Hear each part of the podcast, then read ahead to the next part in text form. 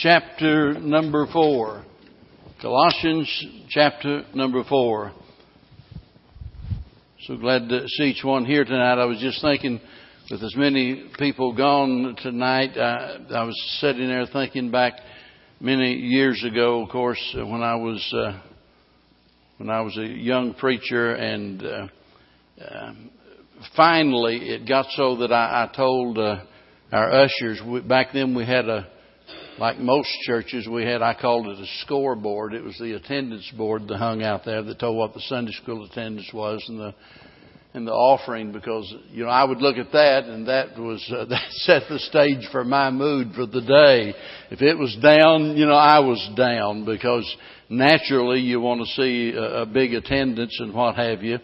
And, uh, I one day woke up to the fact that, you know, we don't have to let that dictate the mood that we're going to be in, and uh, we can uh, uh, we can enjoy the blessings of the Lord where there are two or three gathered in His name. He said, "I'll be there in the midst of them." Well.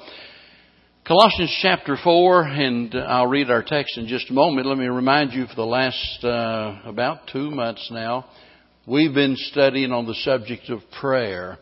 Uh, the very first message had to do with a prayer request from Jesus.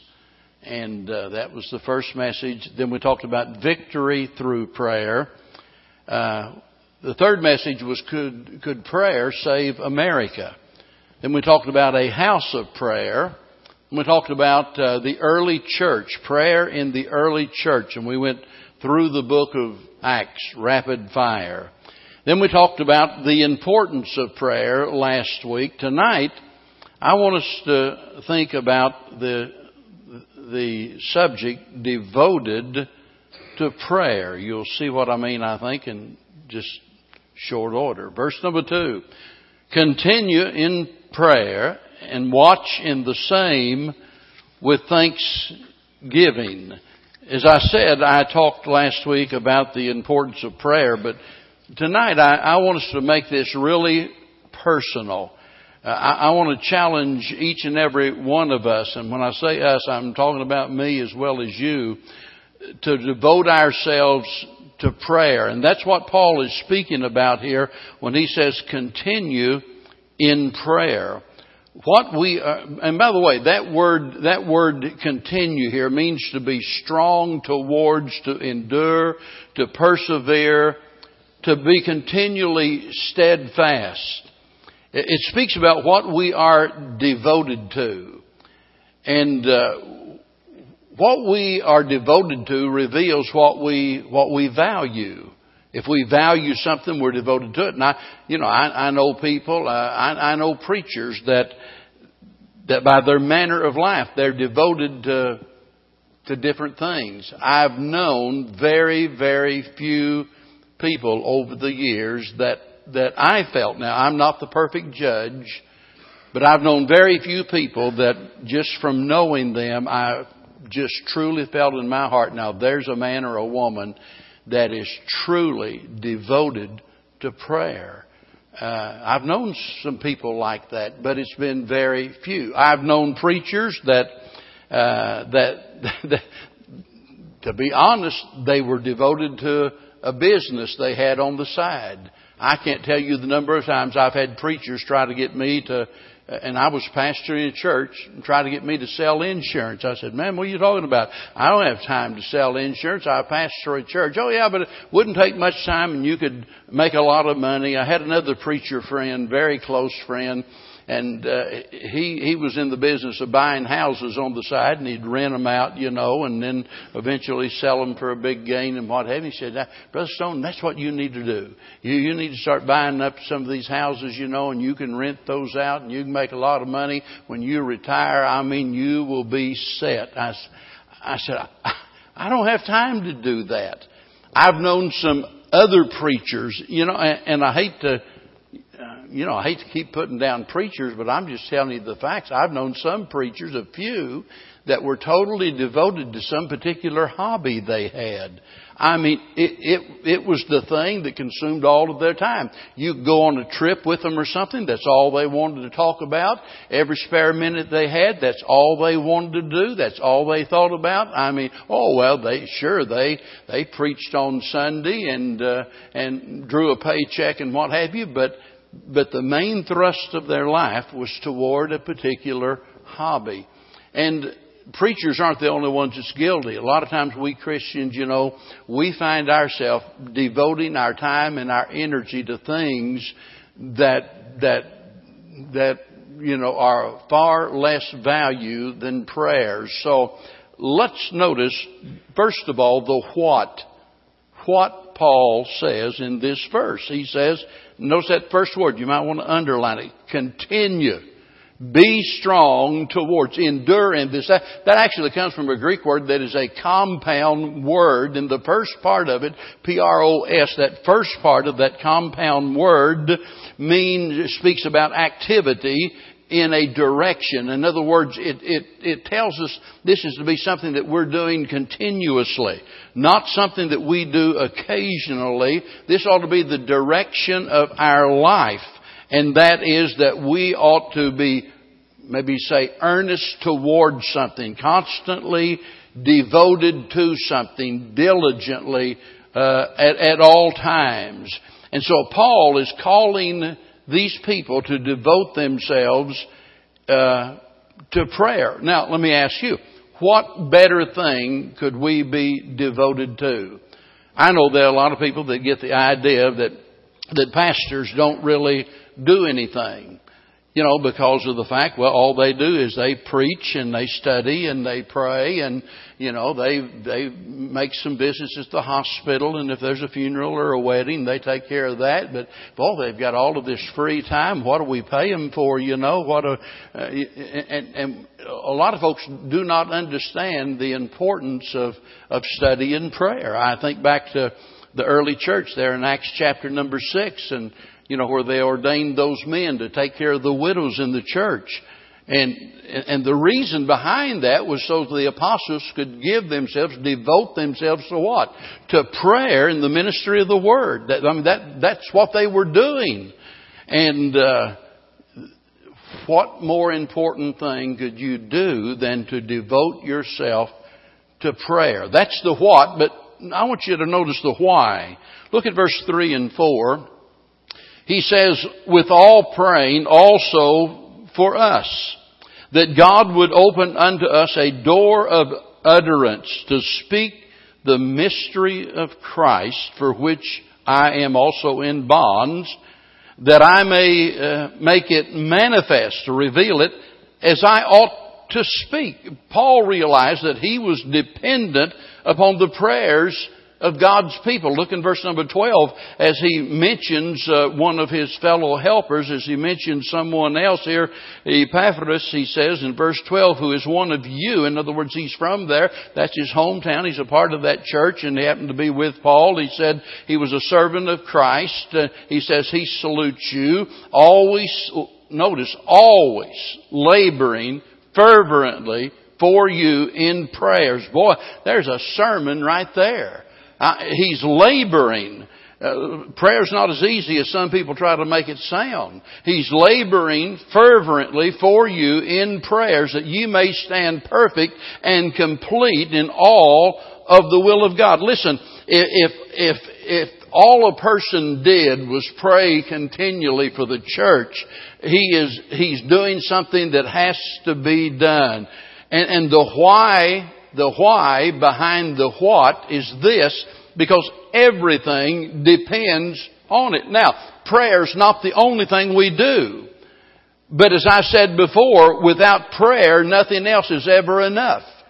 We can sing, we can preach, we can give, you know, we can do all of those other things. We can break the record attendance and do everything else, but without prayer it will not be enough because God has ordained prayer as the means whereby His purpose is accomplished through His people. That, that's, that's the means to get it done. And we can't circumvent that. You know, we can't say, well, I got a better idea. You know, I know how to do it. Back, I remember several years ago, whenever this church growth movement really got to booming big and really become popular and all across the nation they were holding church growth conferences and everybody, you know, had a better idea. And everybody tried to, you know, imitate Jack Hyles or Jerry Falwell or whoever it was, you know, and they had some, uh, you know, big Sunday school program and uh, here you got somebody out here in the town of 500, you know, and they're trying to do exactly, you know, what that church was doing there and, and, and didn't work and people ended up getting discouraged and, and, and look, I'm, I'm all for having a plan and programs are good and so on and so forth, but I don't care what you do. You can work your fingers till, till they're nothing but nubs on your hand and uh, until you turn blue and fall over with exhaustion. If you don't pray, it's not going to be enough. We've got to pray. That's why it is so important. We are in the battle of our life and everything we hold dear, we either pray or we lose. We pray or we lose. So when somebody makes a statement like, let's pray for our nation, uh, we ought to take that serious, folks. Our nation depends on the prayers of God's people. You remember Jesus spoke about us being the salt of the earth and the light of the world. In other words, the world around us is dependent upon its contact with us and the influence that we have uh, among the people.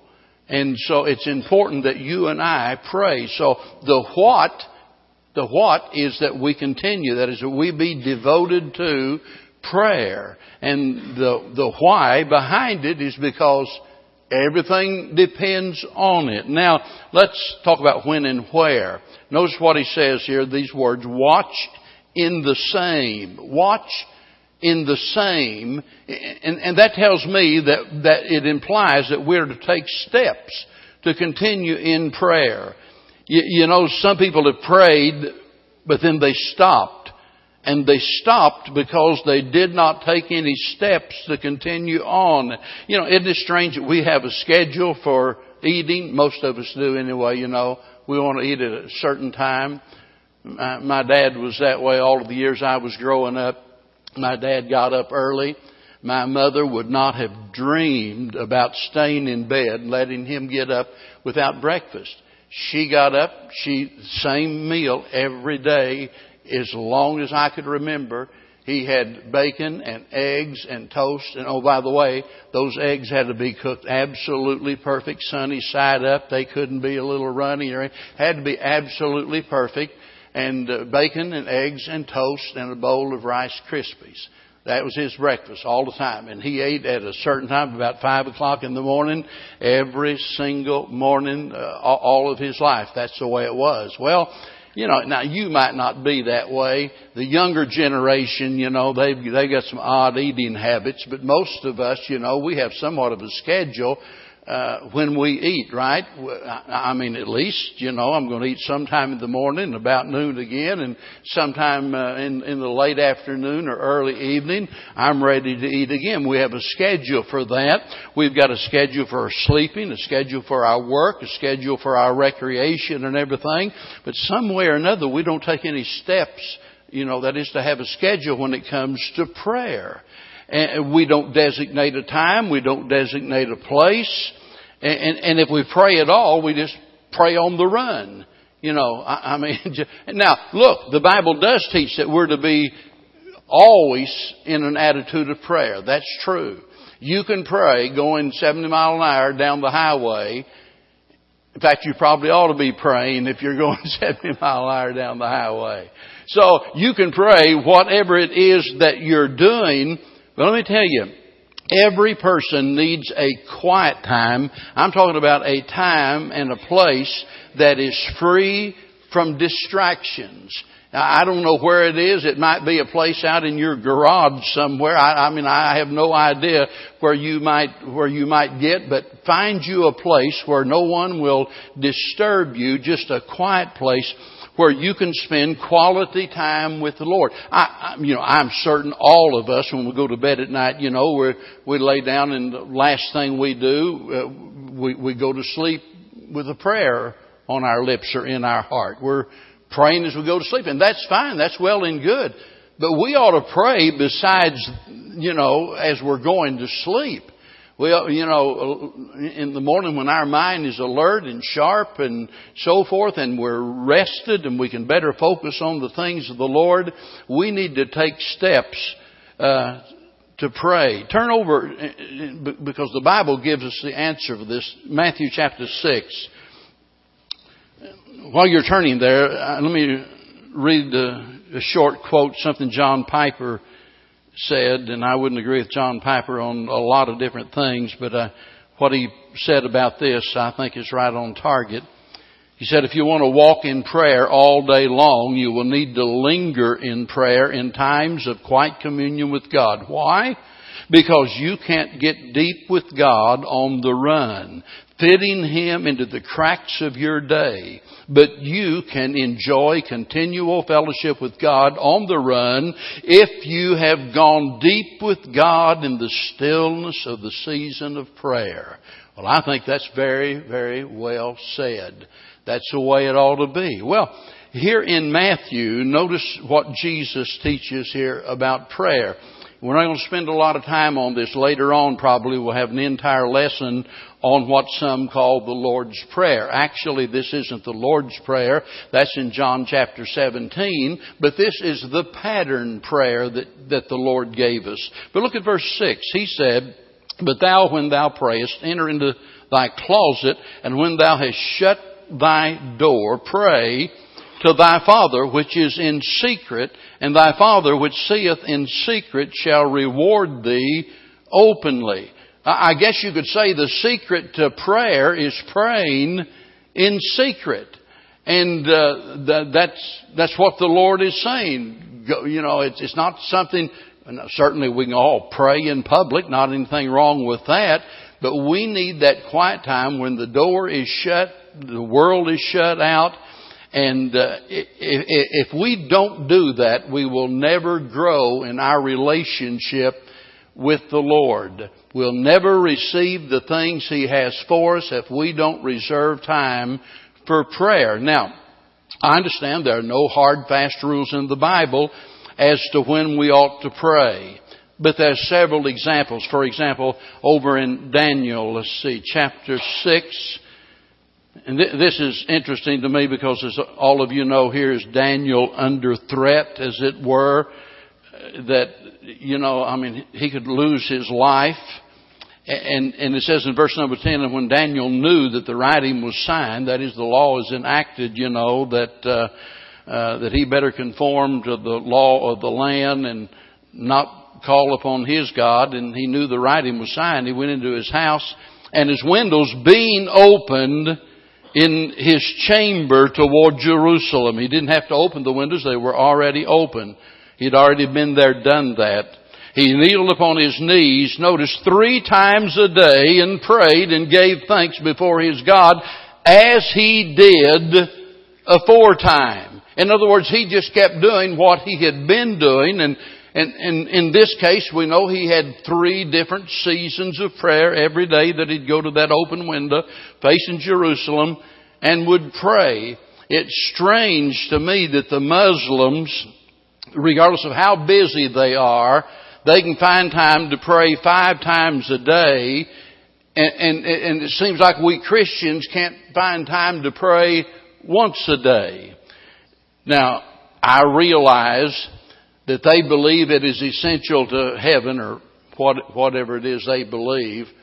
You know, I, I guess if I thought that the only way to get to heaven was to pray five times a day, I might pray five times a day. You see what I'm saying? We don't pray in order to get to heaven. We ought to pray because we're going to heaven. And we need to realize that although, listen, although our salvation isn't dependent on prayer, everything else is. Everything else is. The welfare of your children, the safety of your home, uh, God's blessings upon this church, the security of your nation. Everything is dependent upon prayer. Now, while we're here, let's talk about the how. We're talking about being devoted to prayer. We've seen, you know, what it's, what it's all about and so forth, but I, I want us to think about the how because a lot of things could be said about prayer, but there are four things that stand out here concerning prayer, and the, the good thing about it is this is the instruction that the Lord gives us. This isn't something, you know, that I made up. It isn't something I read in a book. It's exactly what Christ tells us in regards to prayer. Look at verse number five. Matthew 6 and verse number 5. And, and when thou prayest, thou shalt not be as the hypocrites are, for they love to pray standing in the synagogues and on the, on the corners of the streets, that they may be seen of men. Verily I say unto you, they have their reward. But thou, when thou prayest, notice which we just read, enter into thy closet. So as we talk about the how of prayer, for one thing, we ought to pray secretly. We, some way or another, we've got to get beyond talking about prayer and start praying. You know, it's real easy to, to, to talk about it or to preach about it. It's another thing to actually do it. And, uh, you know, there are a lot of times I'm afraid, you know, that we, you know, maybe tell our children, when they're very small, we try to teach them the value of prayer. And that's well and good. But it's one thing to tell them about the value of prayer. It's another thing to value prayer so much that we actually pray. And we need to, we need to have that secret time. But then, not only should we pray secretly, but sincerely. Look at verse number 7 and verse 8. And when ye pray, use not vain repetitions as the heathen do, for they think that uh, they shall be heard for their much speaking. Uh, be not, be not ye therefore like unto them, for your Father knoweth what things ye have need of before you ask Him. Several years ago, I, I read a little poem, and I, I could probably find it if I had an extra eye or two. I'm sure I've got it somewhere in all of my uh, stuff in the office, and I, I can't remember the whole prayer, but it started with these words. It said, We often say our prayers, but do we really pray? You know, there's a difference between saying a prayer and praying. I've, I've known preachers that, that spend a lot of time writing out their prayers you know, I'm not saying that you can't do that. I guess you can, but but I, I sure don't feel comfortable doing that. I just, uh, uh, you know, I I, I just don't.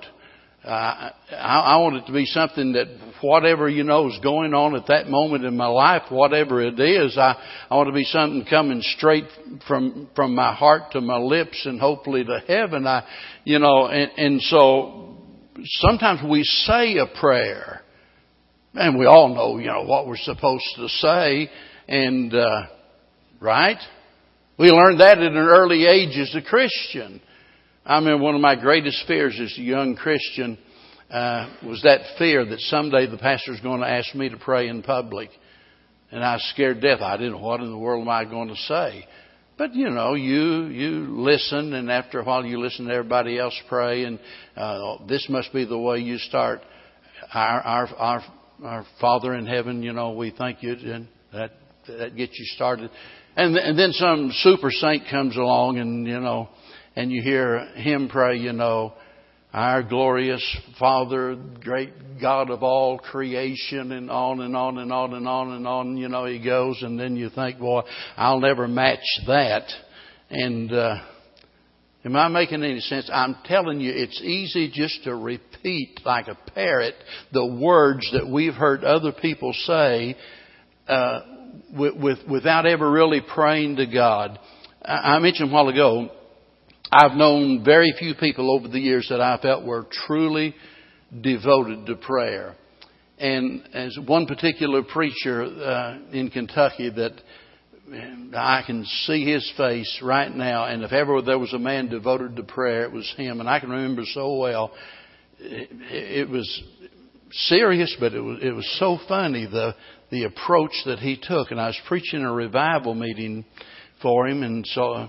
Uh, each each day we'd go down to the church. You know, you get up in the morning, somebody have you over to the house uh, for breakfast, and you you know, eat some country ham and eggs and everything. And then, I mean, by the end of the week, your blood pressure is spiked and your face is red and because you're eating three times a day, not at a restaurant, but in people's homes. And, but he'd always take time to go by there and the church say, let, let's stop and pray for the services tonight.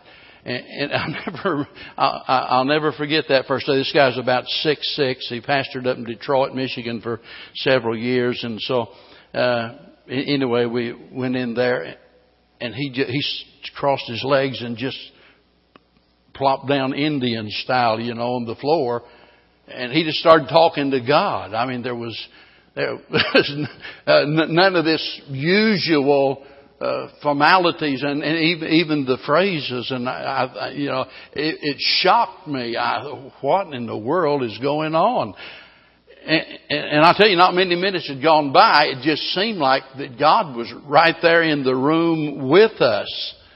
I mean, that the Lord was right there and that He was talking to the Lord. It wasn't like, you know, we're here and God's way up there somewhere and He's, He's trying to bombard heaven and get through. It's like the Lord's sitting right over there and He's just sitting there talking to the Lord like He would talk to to, to anyone. Now, we're talking about sincerity, and I, you know, I'm not trying to tell you exactly, you know, how you ought to pray, but I'm telling you that unless our prayers are sincere, they're absolutely worthless. And I understand it can be difficult, maybe impossible for us to determine a person's sincerity. But I think there's some indications uh, here, for example, the Lord mentions this matter of repetition. We need to be careful about cliches and empty phrases and so on and so. Forth. In other words, just babbling and and stringing together certain pious sounding phrases that, in in reality, mean nothing at all. I mean, they're religious words, and in fact, they might even have reference to the Lord you know. In, in other words, when we don't know what else to say, we just put Lord in there again. And Lord, you know, and Lord, and you know, we just keep repeating His name, and and so it's sometimes we hang ourselves, uh, and, and our insincerity shows through because you know here here we're praying and we're asking, for example, maybe we're asking God to do what He's what He's already done, or or maybe we're asking God to do something He clearly refuses to do. And, you know, our great interest isn't in, in conforming to God's plan, whatever it might be. Our great interest is maybe in impressing people. I, I'll never forget talking about being uh, scared to death as a young preacher. And I'll never forget, we had some of the sweetest little old ladies in that church. And, uh, I'll never forget uh, after the service over and those little ladies would come by and say, "Oh, Brother Stone, that was such a beautiful prayer you prayed." And I, well, I knew it wasn't, but boy, all of a sudden, you know, here, man, I tell you what, my chest is uh, swelling up with pride and what have you. I, look, it's not about praying beautiful prayers. It's about just talking to God and being sincere in what you say. Number three, I've got to hurry. Number three, when we talk about the how of being devoted to prayer, there is the secrecy of it and the sincerity of it. But there, there's also the matter of it, of praying scripturally. Let me explain. Verse 9. You know this. You could quote this. But after this manner therefore pray ye, Our Father which art in heaven, hallowed be thy name, thy kingdom come, thy will be done, in earth as it is in heaven. Give us this day our daily bread, and forgive us our debts as we forgive our debtors, and lead us not into temptation, but deliver us from evil, for thine is the kingdom and the power and the glory forever. Amen. Now, Jesus was not telling his disciples to pray these precise words. He's giving them a model. He's giving them a pattern. And I want you to notice, uh, here's the pattern. Notice it's brief, but it's comprehensive. In other words, this prayer covers all of the basics, that is all of the elements uh, that ought to be included in prayer. There's the invocation, there's the petitions, there's the doxology. And, and if we'll study this and if we'll follow this pattern, we'll be praying like we ought to pray. And in another lesson, we're going to look at that in detail. And it's important to notice, you know, all of the details of that pattern. So when we pray, it ought to be, it ought to be scriptural. And uh, right there's the pattern for it. We don't have to wonder. And it's so important to, you know, to notice, I think even the order in which things are mentioned there. Uh, you know, it starts out with God where it should. It doesn't start out with a request. It starts out with our praise for the Lord. Now, that brings us to the fourth thing tonight that's implied, implied in this, not so much stated, but implied in this and that is that our prayer ought to be specific. The, in fact, the particular word that's translated prayer there in, in, in Colossians 4 2, the word here in our text is a Greek word. It's the most frequent uh, uh, word in the New Testament for prayer. And it stresses fervency, and it always refers to praying to God and praying with a definite aim. You know, by that I mean like shooting a rifle instead of a shotgun.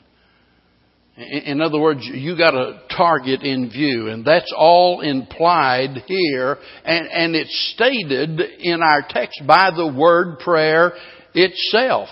And so we ought to pray specifically. And by that I mean, you know, it's one thing you know, we say, well, God bless the world. Well, naturally we want, you know, we, we want to see God's blessings all over the world, but man, we ought to get more specific than that. Or, or sometimes we want to say, and, and, and, you know, I've said it, and I don't think it's out of place to say, Lord, bless Lakeway Baptist Church. I, that, that's fine. But we ought to get beyond that. I'm telling you what, if I'm, if I'm sick, if I'm going to be going into surgery tomorrow or, or something like that, I don't want you to pray, Lord bless Lakeway Baptist Church. That's it. Amen. Hallelujah. I'm out of here. I want you to talk, I want you to pray for me.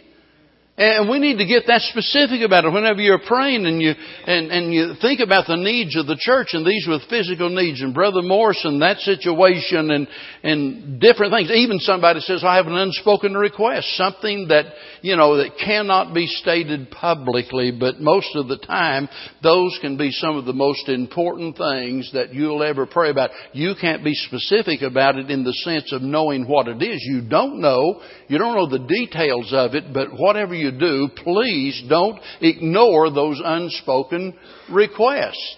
And I know that I've, I've heard people say that uh, they ought not to ever make such a request as that. I, I don't agree.